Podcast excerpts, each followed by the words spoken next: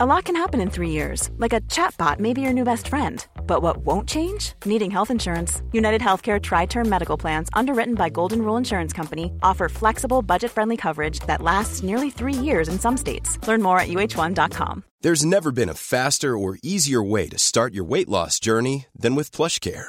PlushCare accepts most insurance plans and gives you online access to board-certified physicians who can prescribe F D A-approved weight loss medications like Wegovy and Zepbound for those who qualify. Take charge of your health and speak with a board-certified physician about a weight loss plan that's right for you. Get started today at PlushCare.com slash weight loss. That's PlushCare.com slash weight loss. PlushCare.com slash weight loss. Hello and welcome to Get the Table. We are the Dudley Boys of What Culture. I'm Adam Wilbourn, joined by Michael Hamflett and Michael Sidgwick to discuss another burning wrestling issue, and that issue today is the current state of A E W. In fact, Sidge, we've titled this, The Turning Point Is A E W Over? Because it felt like the real uh, collective turning point on A E W kind of came last night at time of recording. We'll start by talking about it with the announcement of Ric Flair signing a multi-year deal with A E W. Yeah, it did really feel like the turning point, hence the cutesy name for this podcast, which we are recording, by the way, Friday lunchtime-ish, mm-hmm. U K time. So, and we're going to release it on Monday, mm-hmm. I believe, on the uh, YouTube channel. Here's what might have happened since then. Uh, Darby Allin versus Lance Archer might have absolutely kicked ass, and then this conversation could have softened. Mm-hmm. And that's how these things go, yep. and that's how these things work, and they work insidiously, but I think that feeling will stay, hopefully, uh, with a lot of people. A E W had a very... See, they had a simple job in twenty nineteen, right? I don't think they booked it very simply, just relatively better than W W E. I think it was like a genuine, at its best, masterpiece factory. But they kind of had a simple job. It was really hard to get to, which I'll d- uh, develop my thoughts on that later. But you just had to not be as terrible and as nonsensical and as cynical and evil as W W E was at the time. I think they did a much better job of just simply being better. Again, we'll get to that. But it was the babyface company. That was the whole subtext of the messaging and the marketing and the promotion. And this was sort of manifest in multiple different ways. They had a much more relaxed schedule compared to W W E. They did not put them through, at the time, the house show grind. It was one day a week, one night a week, and that way you got like the hardest hitting, full on pay per view commitment, motivation, action on a uh, on a Wednesday. They said we're going to change the world. They sought initially to recruit and shape a diverse roster of talent. Now, it's been very naive to call it the babyface promotion for a long old time. Look at the state of that women's division and the absolutely criminal lack of representation and parity and the rest of it. But, you know, they gave babyfaces nice times in their hometown. Again, this is the part of it where it's like, these are the easy things. These are the open goals, right? You can have the babyfaces get over in their hometown. You can listen to the fans. You can sense that they don't like a certain direction that's not popular, and you will pivot and thank the fans for shaping the company. Cody Rhodes himself on the Full Gear Go Home twenty nineteen show said, we are the company that listens. They've gone from the listening company in October twenty nineteen to making, in November twenty twenty-three, the most tone-deaf decision imaginable in Ric Flair. Sometimes I feel guilty when I come on this podcast because I want to provide insight. Like, I think my job is to put your finger on it, right? There's no real insight here, but if that makes sense, that is the insight because everyone has the exact same opinion. Ric Flair is a bad person who should not be rewarded. Um, in the latter stages of his life slash career, he's had enough. He has had enough, and everyone's had enough of Ric Flair. If you can bypass the horrendous conduct alleged um, in his lifetime, he offers nothing. He can't cut a promo anymore. He cannot wrestle anymore. He seems only ever interested in putting over the Ric Flair brand. I cannot imagine him benefiting the younger roster or really giving a toss about them, quite frankly. It's the ultimate, on every conceivable level, mistake that this company has ever made. It offers nothing. People, they're not desperate. It's not like, oh, Christ, we need a rating. You know, the, the network's breathing down our neck. Let's do a Legends night or something. They're not desperate for Ric Flair. It's soft business domestically, but they don't need Ric Flair. Who asked for Ric Flair? Did anyone? Have you ever seen? Oh, could do with the Ric Flair. This could do with one of those absolutely rambling, nonsensical, is he okay, Ric Flair promos. Does anyone cry out for that? On every conceivable level, this was a totally and utterly tone-deaf move for which A E W got lambasted on social media, and deservedly so. And it was the turning point of like, oh, Christ, this is the company that used to get you. This is the company that would create a match graphic and think, Tony Khan has personally booked this match for me. I can't believe he has access to my mind. He has booked this for me to then sign seventy, what, four-year-old mm. Ric Flair Spamhead to a multi-year deal, which, by the way, it, it's not coming out of A E W's pocket. Apparently most, if not all of it, is um, generated from the, the, the energy drink company. So that is... but you know what I mean? That's a wider point, though, because, like... if you're imagining, and again, this is speculation and inference, right? If you're imagining the decision-making process, has the question, well, yeah, we might get some blowback for this, but I like Ric Flair. We might get some blowback, but it's not my money, is it? Mm. Do you reckon that question crossed Tony Khan's mind? Yeah. Because it's like, not an investment, is it? It's no. just a, although if it goes badly or if I get some blowback, it's not my money, realistically, and they'll forget about it in a month. Who does that sound like? Plus... granted, the wheels were probably in motion, and it's the way things work with contracts, et cetera, et cetera. But, like, he comes out on last week's Dynamite as part of the Sting segment and seems to intimate, I'm going to be along with you for the ride towards the end of your career. Mm. And everyone goes, what are you doing, Tony? You were the one, quite rightly, calling out Vince McMahon on social media, and now you've gone and done this. And then they sign a multi-year contract with him. Yeah. Um, to Sidge's point about did they think, did Tony Khan, I'm not going to say they, did Tony Khan think that... Uh, the deal about the energy drink money being why he's here, did he honestly think that's going to alleviate any of the concerns, any of the worries? I would say no, but I want to lean on a tweet by the esteemed Brandon Thurston, mm-hmm. who was making a point about the latest Tony Khan announcement, and it was kind of away from the, the usual rows you get about, was it worth an announcement, was it not? The point Brandon Thurston was making was, Tony Khan, by saying tickets are on sale, is not necessarily thinking about the what the fan base wants. He's thinking about getting like some business needs, like using mm-hmm. television time to get the business needs over there. There's a clear difference between how he's supposed to use these announcements for the benefit of the audience rather than just getting your business done. This is the same. And brutally speaking, this is the same. Him thinking fans will go to the trouble of reading that contract and then going, oh, well, in which case, that's all right then. Assumes that the fans care about A E W's coffers mm. when... why should they? You know, like, uh, I don't care which bank account it comes out of. The point is that man is being paid out of one of the accounts, and there is a strong implication through a Ric Flair is all elite graphic, and the fact that he's already been on television is that he'll be there again. It's not Ric Flair and Ric Flair alone that we're no. going to talk about here, nor is it the reason why. I think Turning Point is a like a perfect way to sum up where we're at. But it was certainly the second of a one-two punch off the back of a Dynamite that was reviewed much in the same it's way. It's not one-two punch.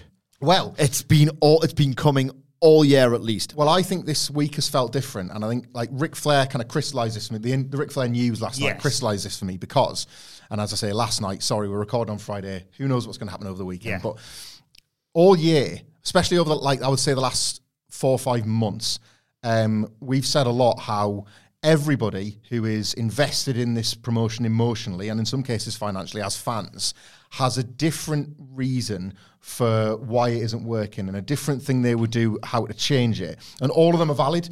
And that in itself is quite unique. You know, like you think about the downfall of W C W. You think of W W E two thousand two to twenty twenty-two brackets general. Yes. And there's just this like kind of like shared collective agreement of this sucks and here's why.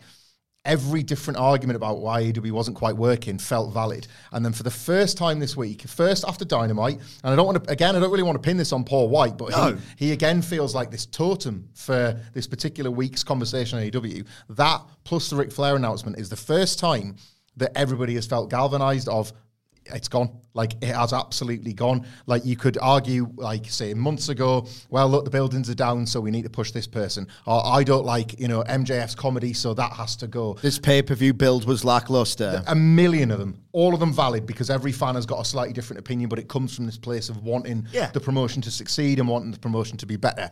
Um, It's why you have disagreements on X in our comment section below this very podcast, where even when people don't like it, the reasons they don't like it are different to yours, so you shouldn't say them, you should say these yeah. ones instead.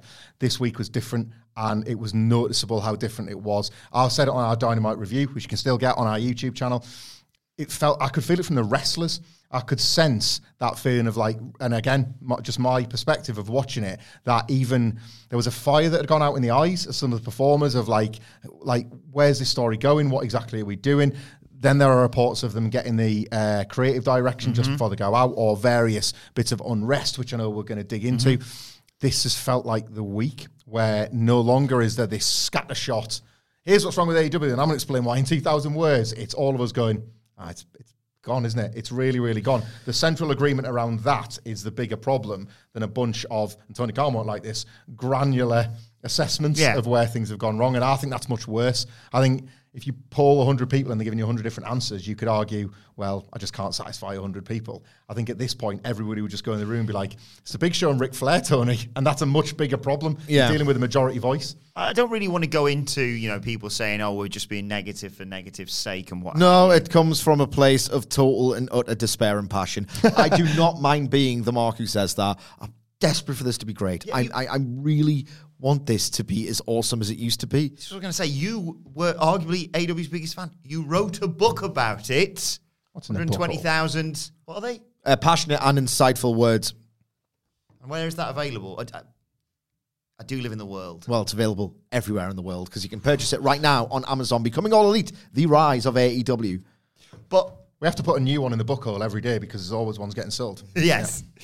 But, like I say, you huge fan of A E W. Granted, you know, some people may have said that previously, uh, in better times for A E W, we were being uh, too hyper-focused on problems. But that's because, as we said at the time, we held it to a higher standard. We want to, we wanted to maintain... This company is yeah. a seven-star company when it's at its very best, and mm. I felt nothing like it. So you talked about the fact that, you know, yes, this week arguably has been the sort of crystallizing of the point, but it's been... losing its way for a long time. You talked about a malaise, I remember, uh, on the Dynamite review as well. It's a nice and easy easy one for you. Where did it all go wrong? Right, okay, I've got a few points to make. Look at this. Got a few receipts. Few points to make. So that's what it slows down. It's like when Tony Khan had his full gear card on the back of his file. Yeah. Like, I just want to get this right, you know? Yeah. There's a lot of problems. There's a lot to cover. And I just want to make this quite, not my definitive take on it, but close to that. Like, it's something I'm really cared, I really care deeply about, and I want to get it right. Mm. Uh, so the first point, right, that I want to make is that Tony Khan and the then booking committee of uh, Khan, Cody Rhodes, uh, Kenny Omega, and the Young Bucks had this unprecedented head start that I would argue no other promoter slash booker has ever had.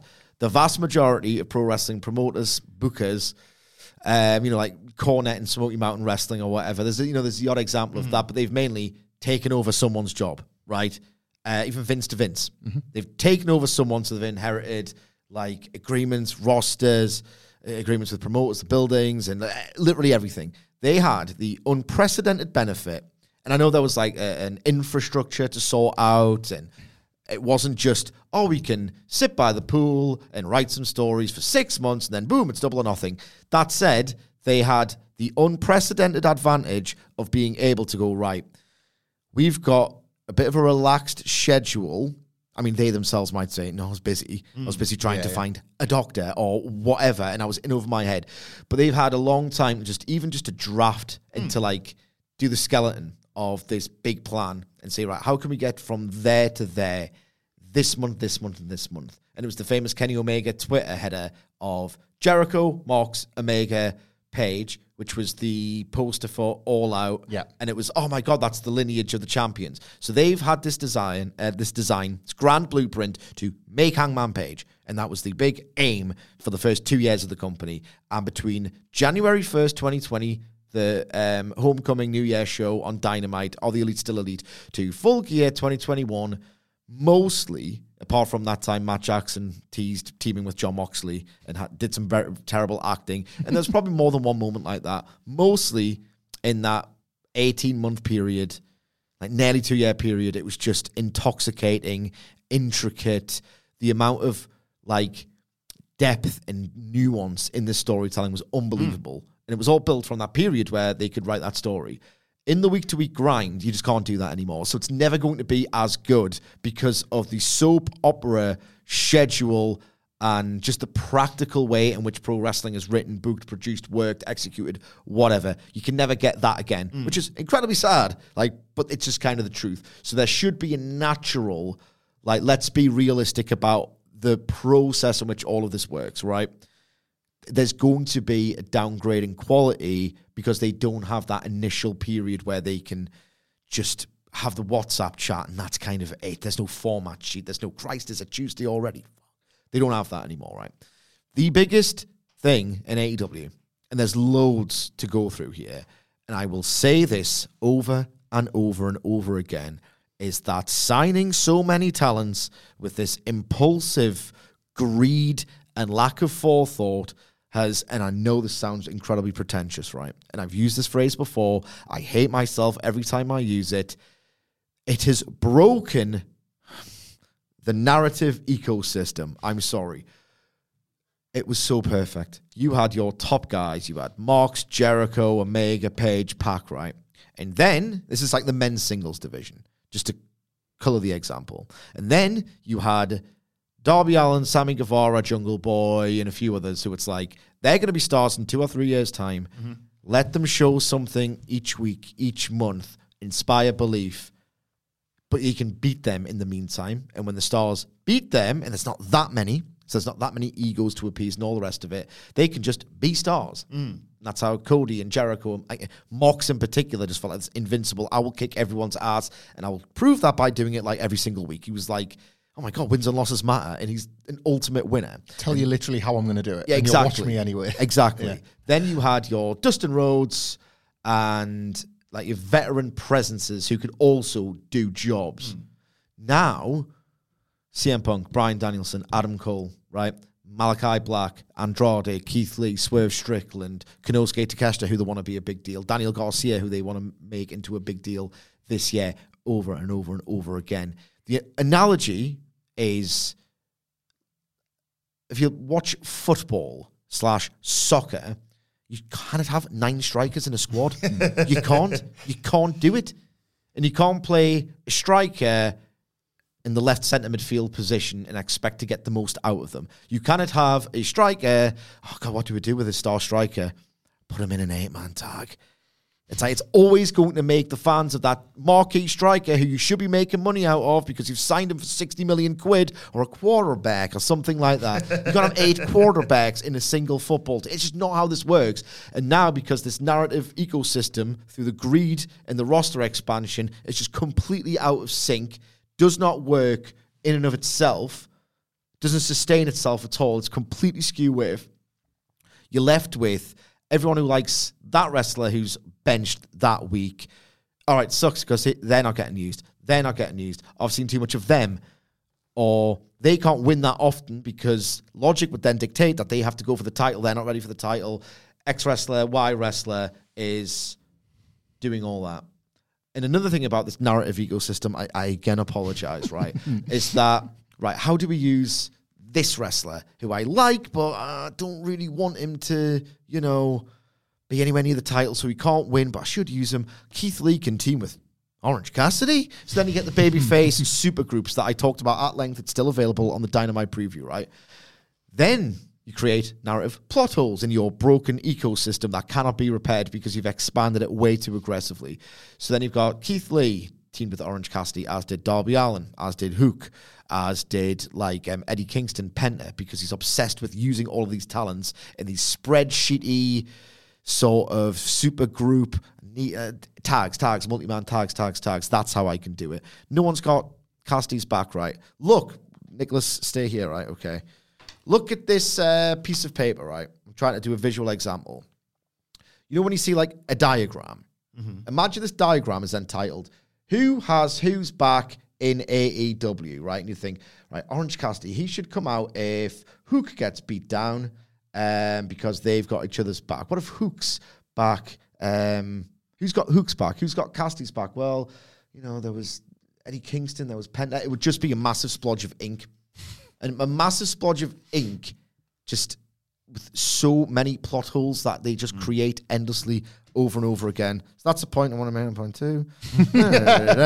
And again, like, where it'll go wrong, for a lot of people, okay, the broad tonal shift into skits, mm. into comedy, into... And again, the other problem with this narrative ecosystem problem is that because you've got so many stars and you want to... You don't want to make them not stars. They're stars. They sell tickets. Air quotes are required. I'm sorry, comment section. Right? Uh, I don't want to beat him, but he's not ready for the title. What do I do? Uh, interference finish. Interference finish. Interference finish. Uh, I don't want him to l- lose cleanly. I'm scared. I'm thirty-eight years old, Tony. I'm I'm going to be okay if my... I've been watching New Japan for years and years and years. They tend to lose cleanly all the time. Why can't you incorporate that and not treat me like a child watching this on Coliseum video? Oh, that bloody heel. If only if it wasn't for him, my good, he would have won. I mean, it's pathetic. I'm thirty-eight. And this is meant to be the millennial promotion. Yeah. Whether you think that's a good idea or not, whether you think they should be targeting a younger person than me, they should. The, the reality is that they target the millennials. It's the, here's the re- here's the wrestling it should have been for twenty years. That is the M O of this company, rightly or wrongly. And now they are just doing the same mistakes that all the other promoters for the preceding two decades have done because he's scared of beating people. And then you just get this interference-laden schmoz fest. We went to Double or Nothing this year. How much interference was happening on that show? It was T N A pilled to the extreme. I'm sorry, Hamflett, you can talk now. That's it, like, it was consensus, possibly the worst non-pandemic pay-per-view, and it was worse than some pandemic shows. We were there and you could feel it. It was badly agented.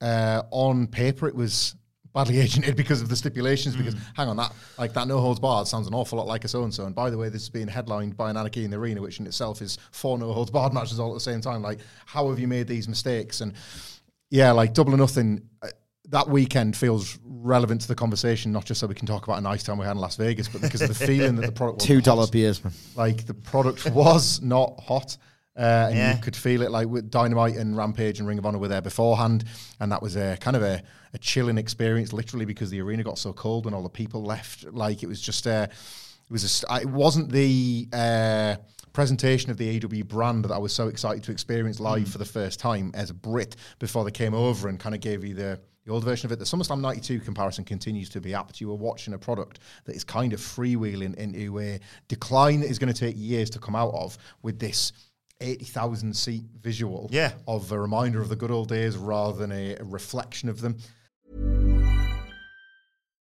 Life is full of what-ifs. Some awesome, like what if A I could fold your laundry? And some, well, less awesome, like what if you have unexpected medical costs?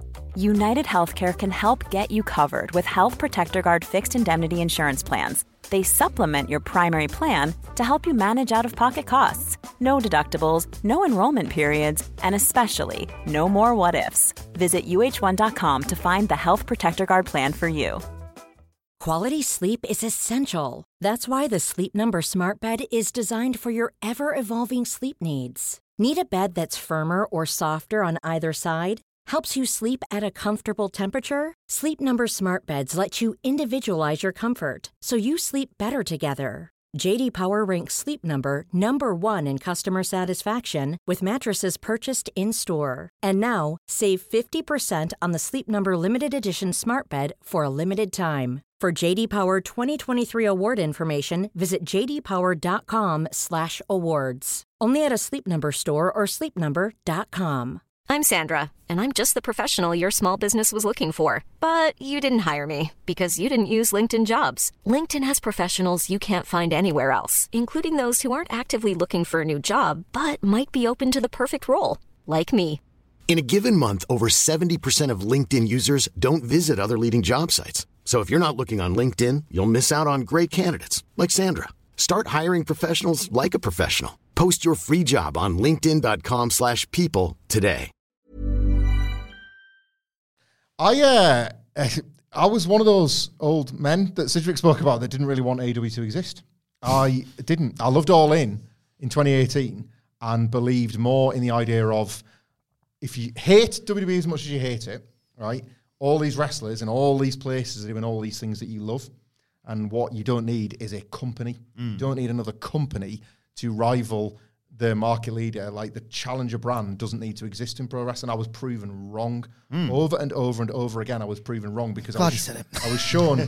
well, right. So like I was shown that it could be done within the framework of a company. But why I didn't want it in the first place is ultimately because of where we are now. Because if you've you think it was doomed from the off. Yep. But I'd said this week after week after week, and I was considered an old misery because N X T was getting his ass kicked, and I liked that. And it just sounded like, you know, my, the show I like is getting exposed as being yeah, redundant. People saying just sour grapes. Redundant. It's redundant. But, but shouldn't a pro wrestler, right, and this is a different conversation, yeah. who just doesn't want to work for W W E, who has a style that W W E would never get right or really lovingly embrace. Yeah, why can't they do it in front of twenty thousand people? So like, yeah. and like, and I accepted that, but I think it was because there was like because New Japan would find you twenty thousand people, or New Japan plus Ring of Honor could book Madison Square Garden when it was that hot, and I just thought, like, I always felt in my gut the industry was better for W W E being all the way over there and there being all of these different places. But like I say, A E W function at its best proved me dead wrong. Mm. I just thought that, like, but the reason I thought it is because of where we are in twenty twenty-three, which is what happens to every single wrestling promotion. My cynicism slash concerns about A E W's long-term success were rooted in the fact that I backed T N A to the hilt,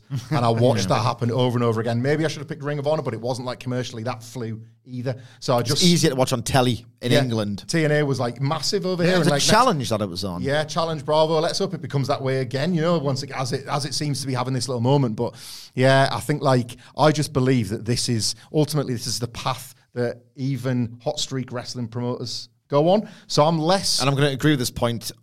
Bullet point four. Less surprised by this, but disappointed all the same. Mm. Um, because by twenty twenty-one... By twenty twenty, to be honest, in the pandemic, uh, not only... So Cody Rhodes, I don't want to like have this go off in a different direction, but why I was particularly cynical about Cody Rhodes in twenty nineteen was that the things he was saying I could not correlate with. So hang on, you're forming a company to do all these nice things. Like the, Sidgwick references the Ellis Island promos, this incredible moment. I was like, it's not Ellis Island, it's, it's, it's another W W E. Ellis Island would be doing what he did in Ring of Honor and doing what he did in New Japan as mm. Bullet Club and all of that. Um, by twenty twenty, I was like getting my own American Nightmare shirt. I go, Ellis Island's friggin' amazing. Like Ellis Island's amazing, and it's located in an empty amphitheater in Jacksonville, Florida. Mm. Like they totally sold me on it.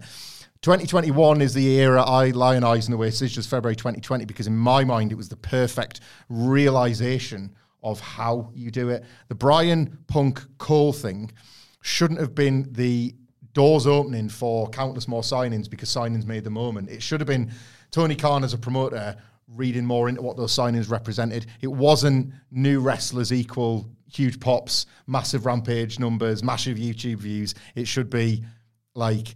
Those three in particular represented something, represented Chris Jericho being brave enough to say, we're going to start beating Raw every week. We needed three or four guys, and we've got them. It was almost bad luck on A E W's part. The three specific names they got were also awesome in their own terms, that they kind of, it felt like they fooled Tony Khan into going, well, just keep doing that then. Mm. Keep chasing those pops. It's like, no, that pop at the first dance was a C M Punk pop. That Adam Cole and Daniel Bryan one, Bryan Danielson ones at All Out with those two guys. You had the perfect heel to fit into Bullet Club and the f- perfect wrestling babyface to save the day. That isn't just, and this is not to dig out, for example, a Keith Lee. This is not to dig out the signings that no, followed. It was no. just more, I don't know, more like analysis of the data and understanding of your fan base should have like read what those signings reflected rather than just, we're a signing company now. Yeah. Like, I loved... It's greedy. I loved seeing the Undisputed Era reformed because I missed the Undisputed Era. I can now, with clarity, say that it was a big old waste of time because, I, like, ultimately, for as nice as it was for a minute, Kyle O'Reilly, Bobby Fish, Roderick Strong coming together with Adam Cole wasn't giving you the magic feeling of signing C M Punk or signing Bryan yeah. Danielson. It's... It's it's the, it's the difference. Like right now, I know we always say this, oh, somebody becomes available, you should sign them. That conversation has gone because nobody wants more wrestlers, dot, dot, dot. But if, Ro- but if Roman Reigns is available, you sign Roman Reigns. Yeah, we're just context still, we're, is still, everything. We're still waiting it's, on Mercedes Moné and yeah, things like that. Women's everything. different. Women's division yeah. needs stars, uh, I think. The thing is, this is a question, right? Would you sign Will Ospreay if you're Tony Khan? Would, like, our... He's the he, consent. He will. he will. It's a redundant, redundant theoretical here. He is. I, I don't personally believe it, right? But he is consensus. Either one of two things: the best wrestler in the world, or the best wrestler of all time. Mm. Like people think. People this. think that. Yeah. I don't. I don't. Um, I don't necessarily think these five-star classics. I think he's like running away with the most five-star plus from uh, Dave Meltzer, who's obviously the preeminent critic. I don't necessarily think they are going to hit the same cultural impression as the lasting cultural touchstone impression of like Kobashi's work or Masawa's work or even Omega's work yeah. when New Japan was at its hottest. But he is the very best professional wrestler in the world, according to a lot of people. I don't know if I would sign him. I, I don't. Like, why bother? You don't need him. It's funny you mention All Out there. Like, people will kill me for that comment, but it's what I'm going back to. You would not start a wrestling promotion with the fifty best wrestlers. You would start with ten. You would start with how A E W started, and I'm not saying they did it all by this meticulous design. It just, it all fell that way. Mm. It all fell that way. If you've got the hottest six free agents, oh, and Moxley, mm-hmm. cool. Like, there's people that aren't on the N X T radar, and they are warehousing everyone. Let's sneak them in. Darby. Um, Janela didn't work out, but he was really hot at the yep. time. Oh, um, worthwhile. M J F. Yep. Like, Jungle Boy, this lad who's been in P W G for two months, quick, get him. And then you've got, like, Dustin Rhodes and stuff. You had it, mm. and you should have. Because that's, like, a timeless core of how you should book. You replace the names, but not the tiers, if that makes yep. any sense. It's funny you mentioned... Not the numbers, God damn it. It's out of control. No, yeah, you mentioned All Out, and I distinctly remember coming into work the day after that, and I was sitting down, and we might have even done a roundtable about it, going... Was this better than X seven? And then you think about what that meant for W W E at the time. It was X seven, maybe. And then, yeah. yeah, in terms of that, and yeah. what the the effect that's had. We talk, obviously, uh, regularly, Sig, like, like we mentioned, about this bloated roster, this signing spree they went on. But it's also about misuse of talent mm-hmm. as well that they that they have or, or, or brought in. Yes, indeed. You can't use all of them, so, like, definitionally, a lot of them are getting misused. By not being used enough yes. because they are stars and they should be all over the show, some of them, right? Eddie Kingston, I can recall him cutting one quite long promo in A E W for a long, long time. Maybe even two. Claudio and then Jay Lethal, which is going to probably happen at an R O H show, so it doesn't really matter that much. That promo after the Memphis Brawl with Jared aimed at Jay Lethal was like... Don't make me buy an R O H pay-per-view, Eddie Kingston, because I I don't really want to watch it, but you've just sold me on it, so thank you very much. Yeah. Eddie Kingston should be cutting promos on Dynamite and or Collision every single week. This is a man who has been cutting seminal promos, the most convincing. I don't believe anyone in pro wrestling as much as I do Eddie Kingston when he's got this grudge. Like, he's, he's got that... pissy New Yorker, everything's in a front vibe to him that he could sell. You know the famous example of a terrible story where Chris Jericho spills the coffee cup on Kane? Yeah. If you're Eddie Kingston, he would get the coffee spilled on him and say, it's not about the coffee. You did it because of this, this, this, and our past. Am I invisible to you, am I? Yeah, because yeah. I'm out of shape. Or yeah. yeah, yeah. You're fr- you could spin it. And you could give him anything, and you should give him everything, and you can make a promo... Moxley barely cuts promos anymore. Jon Moxley twenty twenty was the reason why people fell in love with this product. I'm pointing at my esteemed colleague here. Why aren't they cutting promos in the live arena, staring down that lens? That's pro wrestling. That's what A E W was kind of built on. I know they didn't do it for a long time, but that energy, like Cody Rhodes, mm-hmm. like that, he felt like a cult leader when he was on those early Dynamites talking to those people. Yeah. And people were drawn to it, and the company was allowed to build and, like, somehow survive and thrive during that pandemic and reach summer twenty twenty-one where it was sort of like, Christ, this is hot. Look at those ratings that the Elite are drawing. Oh, my God, Punk's ratings. Jesus Christ, they beat Raw two weeks in a row. What happened on those shows? You had Punk cutting great promos. You had, like, baby faces who were hot, like, bonding with their public in real time on those shows. You don't get that fire down. That, like, why? It's, it used to be the promo company, you and now at, it's the skid company. You look at the cards on Cage Match, and, like, you talk about these celebrated eras, and some people will use the cards on Cage Match to disprove that. No. Yeah. If you were watching it, like, you look at the match, and it's like, well, that doesn't sound very interesting. Well, you're in it, because yeah. every single character was hot, maybe bar one or two, and that's an incredible achievement for a pro wrestling roster to have eighty percent of the roster be people that you cannot wait to watch. Like... me staying up till one o'clock in the morning eating cereals because there was an eighty percent chance that the first wrestler out there was going to be somebody I loved. And it's one in the morning. And I know I wasn't alone in the U K because, like, Twitter was alive with people staying up to watch, you know. I think those cards at the time, you, you don't need to look at like the match ratings or even some of the people that were in the matches. You just need to go back and watch the show and look at the energy from those crowds that were desperate to get out for live wrestling. We, we, we, we watched just the other day, it's very different because it's the, literally the first ever show, yeah. but the reaction Jake Hager gets when he hits the ring... Oh my God! The yeah. roof comes off the blood. It's ridiculous. It's ridiculous. That's a really good point to make now. Uh, what happened the last two weeks? Uh, this week we got Cassidy uh, versus Claudio Castagnoli. The week before, the one great match on Dynamite was uh, Orange and uh, Okada, Okada yeah. versus Danielson and Claudio. You could put that graphic and say this match was great. It was much better than... Um, Carl Anderson versus Jon Moxley from um, Fight Fest twenty twenty-one. Yeah. No, it wasn't. Technically, the work was better. You could probably, right, if you muted Carl Anderson versus Jon Moxley, you'd go, Gentleman's three.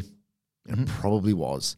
That feeling of the company, because you know Jon Moxley's, the character is on fire that much, and it's not as technically brilliant as the lucha-tinged Um, exchanges between Claudio and Orange, but my God, those people believed in Jon Moxley. Those people bought a ticket to see Jon Moxley, and that match just becomes this cauldron inferno mm. because the vibe was there. And the, one of the key reasons why that vibe was there is that you haven't completely normalized what it means to do a great wrestling match. Um, you haven't completely signed every available talent, used every single import, struck a relationship with C M L just to get Mystico in. Like, you haven't done everything.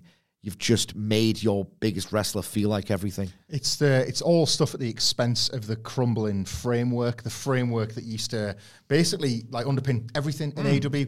We, like, luxuriated in the small details of the what? Like, I was going to say three-star, but then Dave went three and a half on Punk and Joe. But the two to three-star C M Punk television matches in twenty twenty-one and early twenty twenty-two, not because they were absolute mat classics, but because in the moment you were watching a guy shake off the ring rust, you were watching him apply tiny details to a story in which he knew that he'd walked into a company where he had to win, for example, fifteen matches to get close to a title shot. And he had to yeah. sharpen the hell up as yeah, well. Like, he couldn't Against be as, all the young guys he did put over, he did. Couldn't be as knackered as he was in that first match against Darby Allin. It's like, right, okay, I need to improve my cardio and watch me do it. Watch me show that I can put these young guys in their place with a power slam. All of these little details about winning, for example, fifteen matches because he accepts the rankings as the reason to go to work to get back up to win the belt. En route through those rankings, he encounters an Eddie Kingston who there's a lot of bad blood with. He encounters an M J F who basically has told the world, well, we don't need C M Punk because I'm M J F and I'm here. And then on the way, you have all these things that follow right the way through to him getting the title shot. And then I don't want to talk about it. But like, because that becomes its own problem. But yeah. like that initial story, that is not littered with these classics, but they are A E W content. Classics because there is a star uh, contributing to the rankings, contributing to the framework, and the matches feed into it. And we as fans have got such faith in this framework that we understand what he's doing, and, and we invest in a match. And we invest in a match like C M Punk versus John Silver that isn't very good, or maybe uh, C M Punk versus Q T Marshall. Yeah, not good at all. No, but you just want to watch the star on the journey that gets them to yeah. the destination that you want to pay for. Yeah. It's a means to an end, isn't it? And we we talked about a lot of this as well, Sidge, um, with regards to reports recently about frustration within A E W, uh, about, you know, last minute, not necessarily last minute changes, just even just last minute decisions being made about things going forward. And one of the things you always used to bang the drum for is the uh, the, the breadcrumbs that, that, because they knew, like you say, long term, Hangman Page is going to be Kenny Omega, who's who's going to take the title off Jon Moxley via a heel turn, for example. Because they knew that's where they're going in six months to a year or whatever, we can sprinkle some bits in that, and the, the eagle-eyed people can either spot it at the time or go, oh, actually, if you look back, there's a picture of Don Callis or, or whatever it may be. With the with the last-minute nature of it all, and it's understandable, A, with Tony Khan not only having Fulham and the Jacksonville Jaguars and all that, but now not just having Dynamite, not just having Dynamite and Rampage or, you know, Dark or Dark Elevation, but Collision and Ring of Honor as well. Battle of the friggin' belts. Battle of the belts. It's, it's incredibly stretched, and they also don't want these leaks to go out to dirt sheets or whatever it may be in... I- in I, I won't have that. Like, when they're, if people are leaking things and they're the things you are excited to watch, the leaks just get you, like, glued to the T V because mm. you want to see, oh, has that story been talked about? I, that sounds great. I want to watch that play out on television, because right now it's just words in the Wrestling Observer. I, I do not buy that right. as a, like, personally. I think that's like a... I think they do it, but for the wrong reasons. Yeah. Oh, the leaks are being done politically, but, like, a leak of a cool story. Like, wrestling company is going to put cool story you want to watch. Well, I think I'll tune in then yeah. to see yeah. that play out, you know? Yeah, I don't understand their mentality, but I do believe that it's as frantic as they say it is. Day yeah. to day. But do you think what do you think he's lost the locker room in, in amongst all this? Or I think he's lost the locker room, because if you turn up and you don't know what you have to do for work or what the rules are, it's really like really frustrating. And if you don't know, like, if you're going to get booked, you're going to be jumping on that trampoline, you're going to be jumping on that figurative trampoline, you're going to be booked, Terry. You're going to be like pretty despondent. You're going to like fret. Well, is it just me? Um, does that mean that Tony Khan hasn't got me figured into his plans for the next three to six months if he only cares about me today? That's going to foster frustration. Again, the narrative, e- sorry, the narrative ecosystem. Like, you cannot, you cannot do what you did in the months leading up to May twenty nineteen with this many ros- uh, wrestlers on the roster in this little amount of time. And because these wrestlers aren't getting...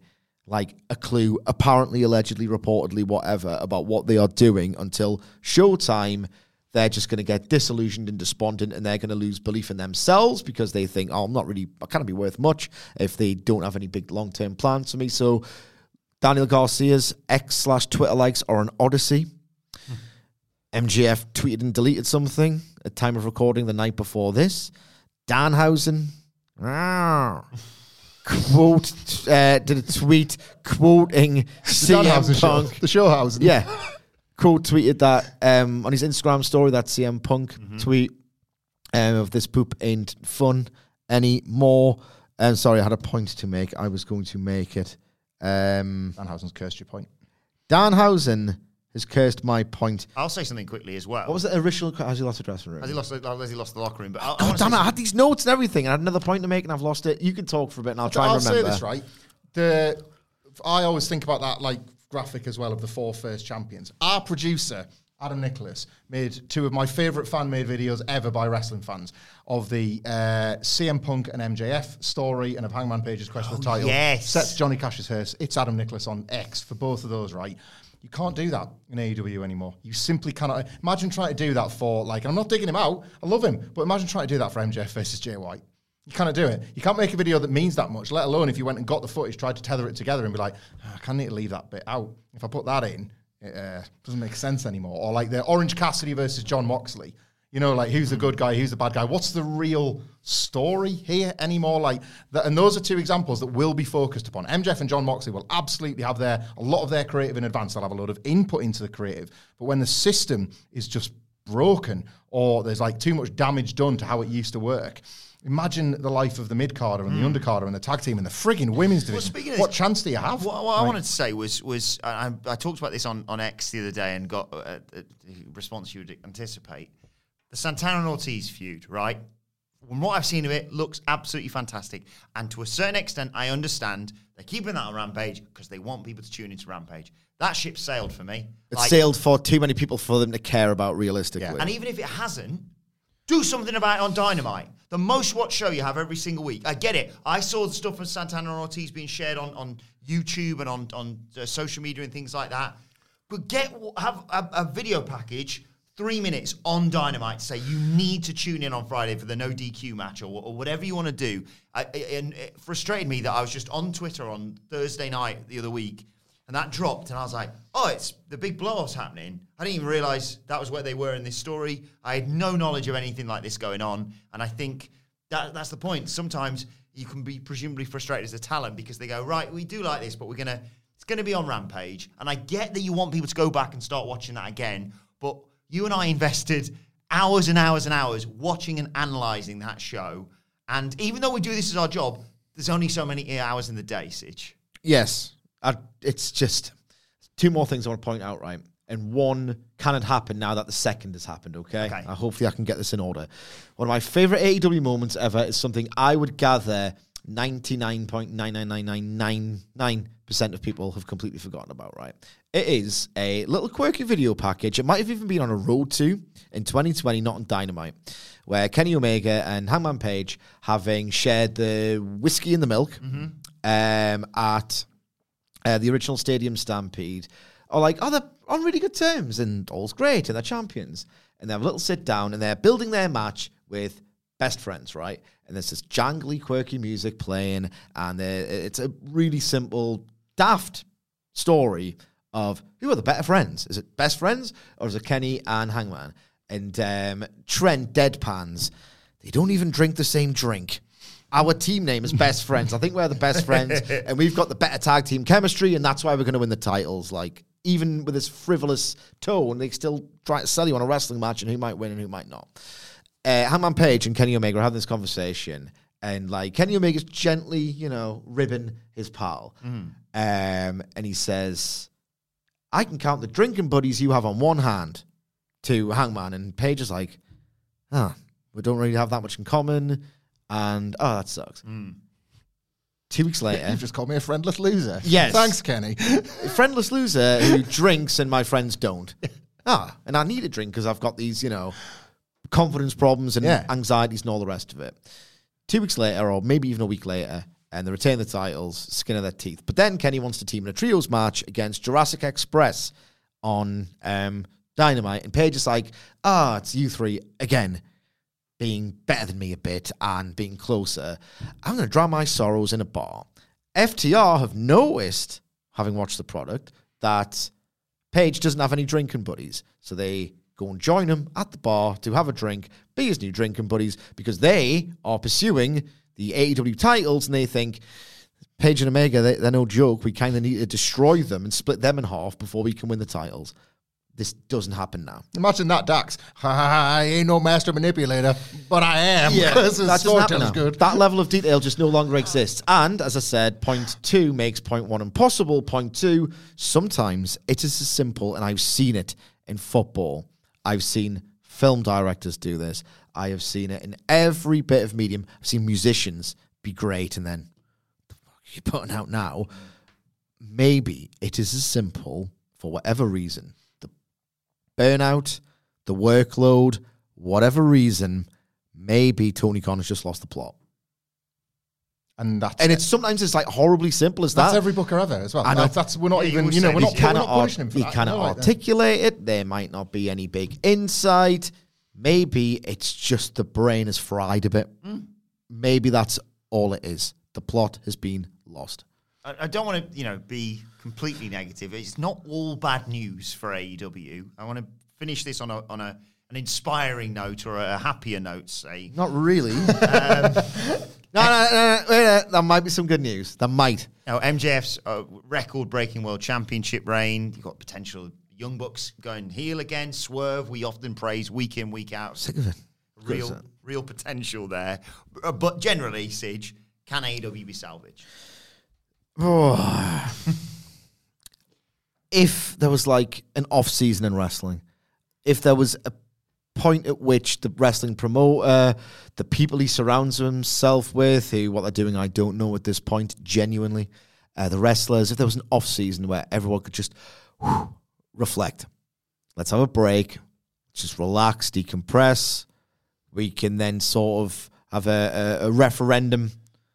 What is going wrong? What went wrong with our season? Mm. If you're mm-hmm. a, like a football team or whatever, or if you're a writing staff on a sitcom, think, where are all the characters? Right, let's get everything written down for how they behaved and all the rest of it.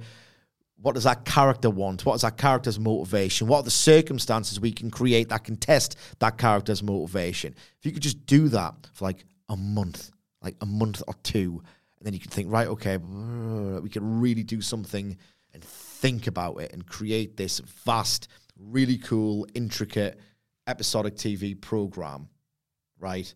Without that, I really do think they are going to struggle. They are going to struggle big time. Part of the problem as well is that they've done everything. Um, I've said it a million times. How could you possibly anticipate a debut like you did C M Punk's? Everything. Everything is going to feel like a return diminished mm. from that. And, you know, it's not their fault that we're so great for so long. And maybe people have been calloused to how good it was. Maybe we are spoiled in the extreme. That's certainly a word I've used many times, and it really is worth bearing repeating here. Without that ability to introspect and just, whew, let's see where we've been, really dwell on that, and then we can see where this character's going. You could also decide without that, oh, I've just seen this amazing match and it was great for us.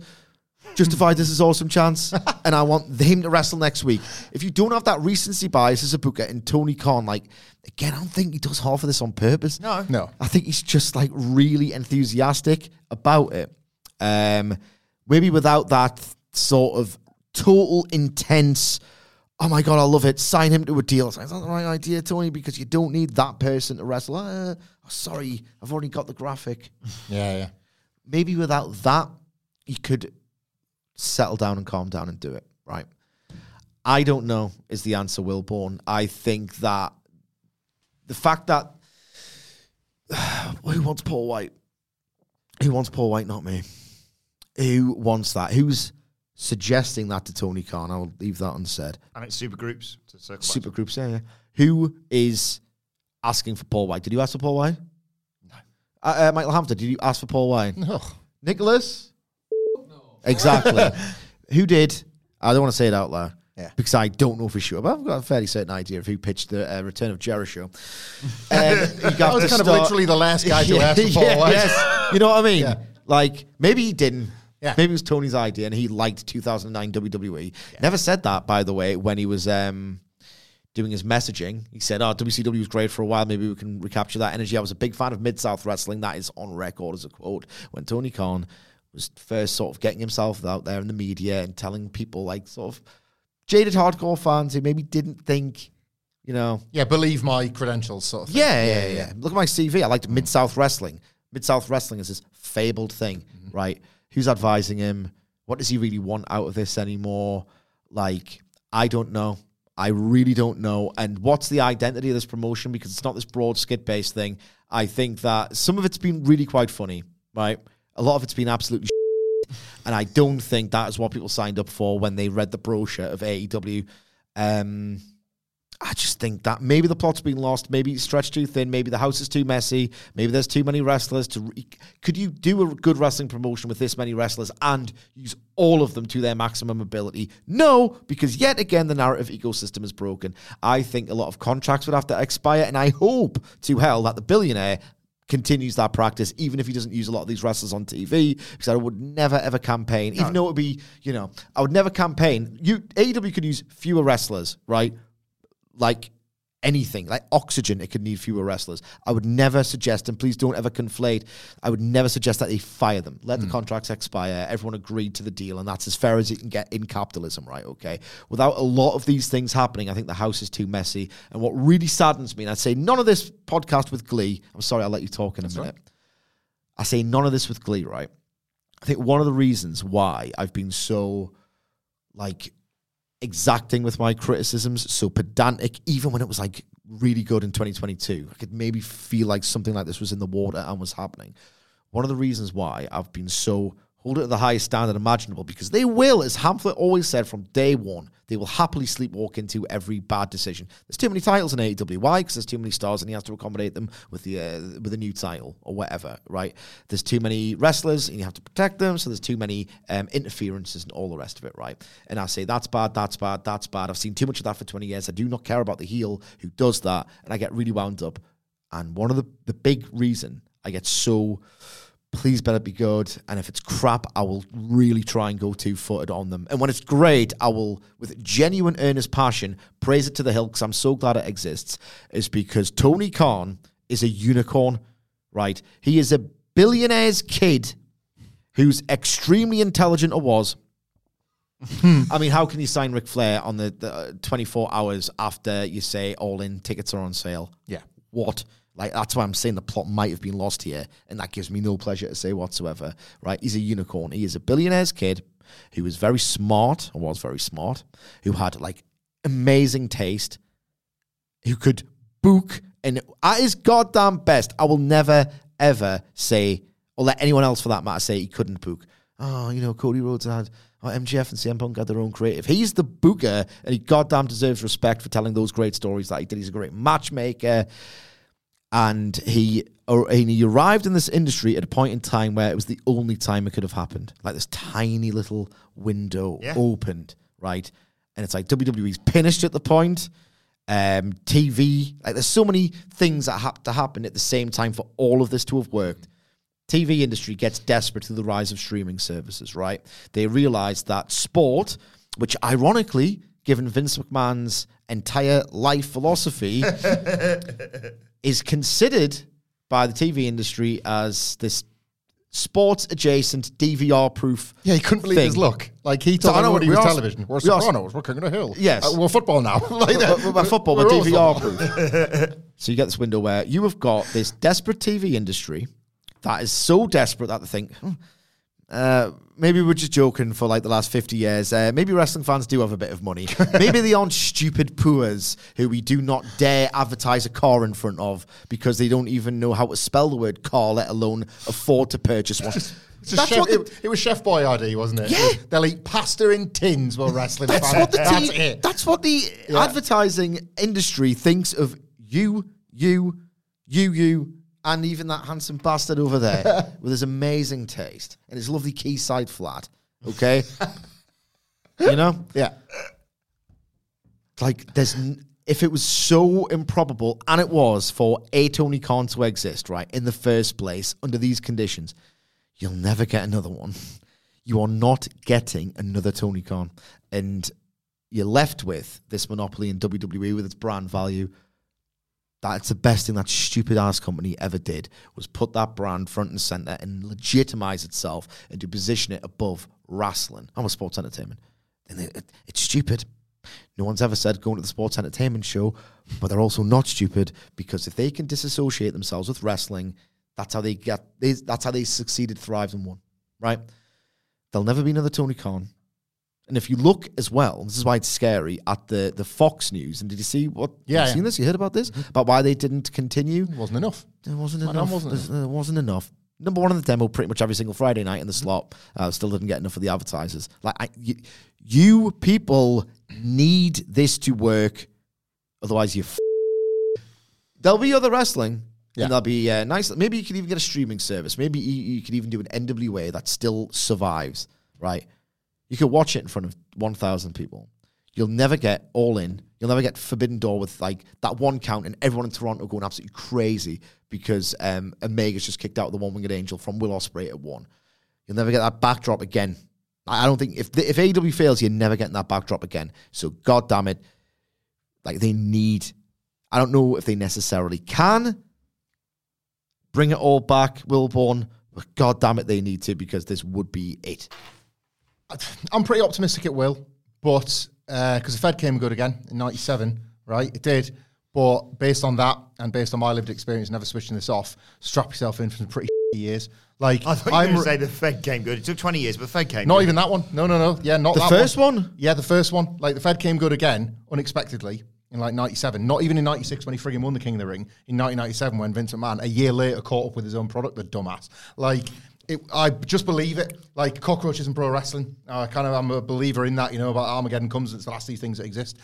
So I think it will, but I, um, I'm seeing more and more people in, you know, as we always say, curated timelines, bubbles, all that sort of thing, saying Wednesday night used to be destination television. I kind of sometimes forget to catch up. It's great because they listen to our podcast or whatever, but like they're just, they're not in it in the way that they used to be. And I... lived through that in the nineties of people that weren't in it and then suddenly were again because wrestling got hot.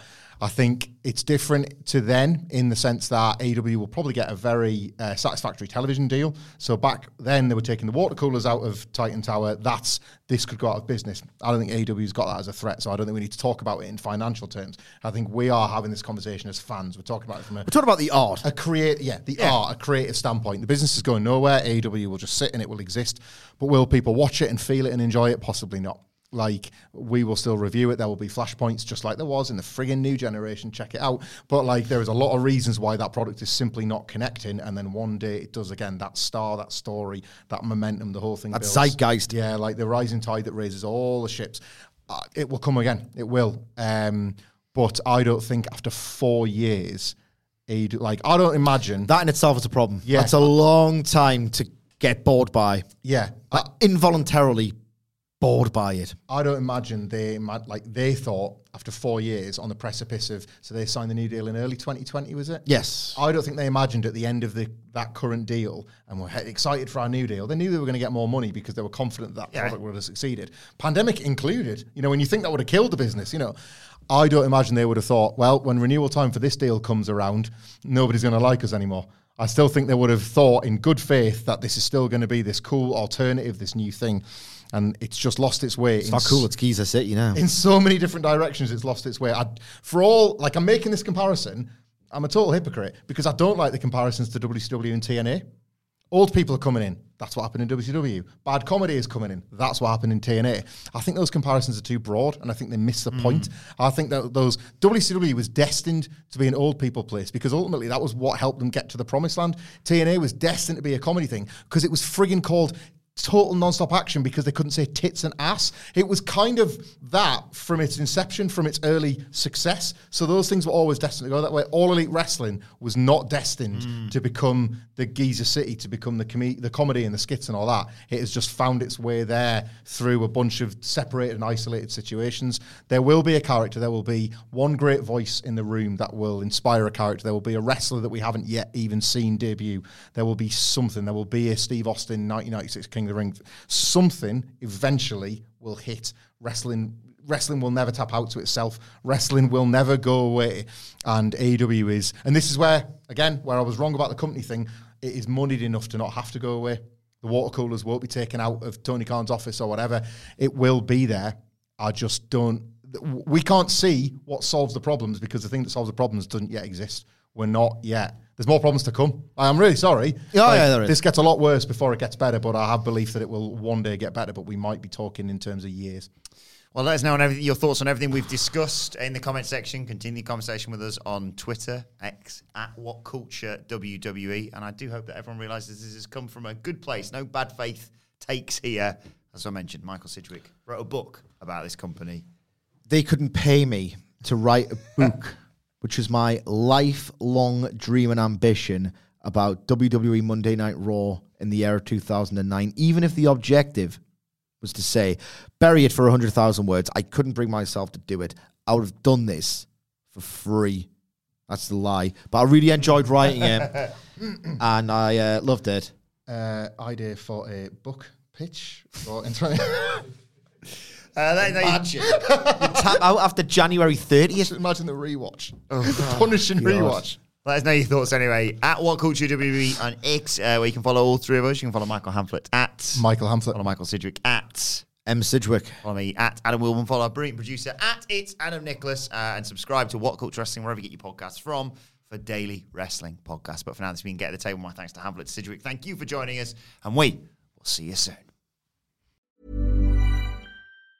Mom deserves the best, and there's no better place to shop for Mother's Day than Whole Foods Market. They're your destination for unbeatable savings, from premium gifts to show-stopping flowers and irresistible desserts. Start by saving thirty-three percent with Prime on all body care and candles. Then get a fifteen-stem bunch of tulips for just nine ninety-nine each with Prime. Round out Mom's menu with festive rosé, irresistible berry chantilly cake, and more special treats. Come celebrate Mother's Day at Whole Foods Market. Mom deserves the best, and there's no better place to shop for Mother's Day than Whole Foods Market. They're your destination for unbeatable savings, from premium gifts to show-stopping flowers and irresistible desserts. Start by saving thirty-three percent with Prime on all body care and candles. Then get a fifteen-stem bunch of tulips for just nine ninety-nine each with Prime. Round out Mom's menu with festive rosé, irresistible berry chantilly cake, and more special treats. Come celebrate Mother's Day at Whole Foods Market. Market. Planning for your next trip?